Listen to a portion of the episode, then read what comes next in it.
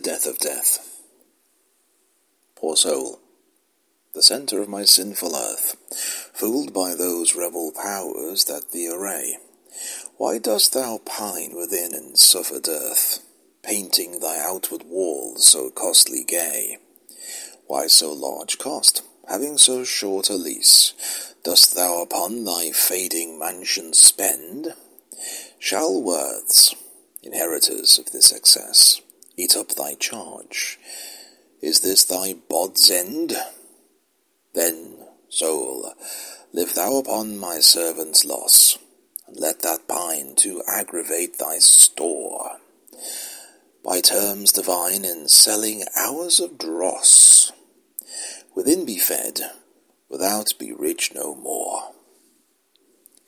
So shalt thou feed on death, that feeds on men, and death once dead, there's no more dying then.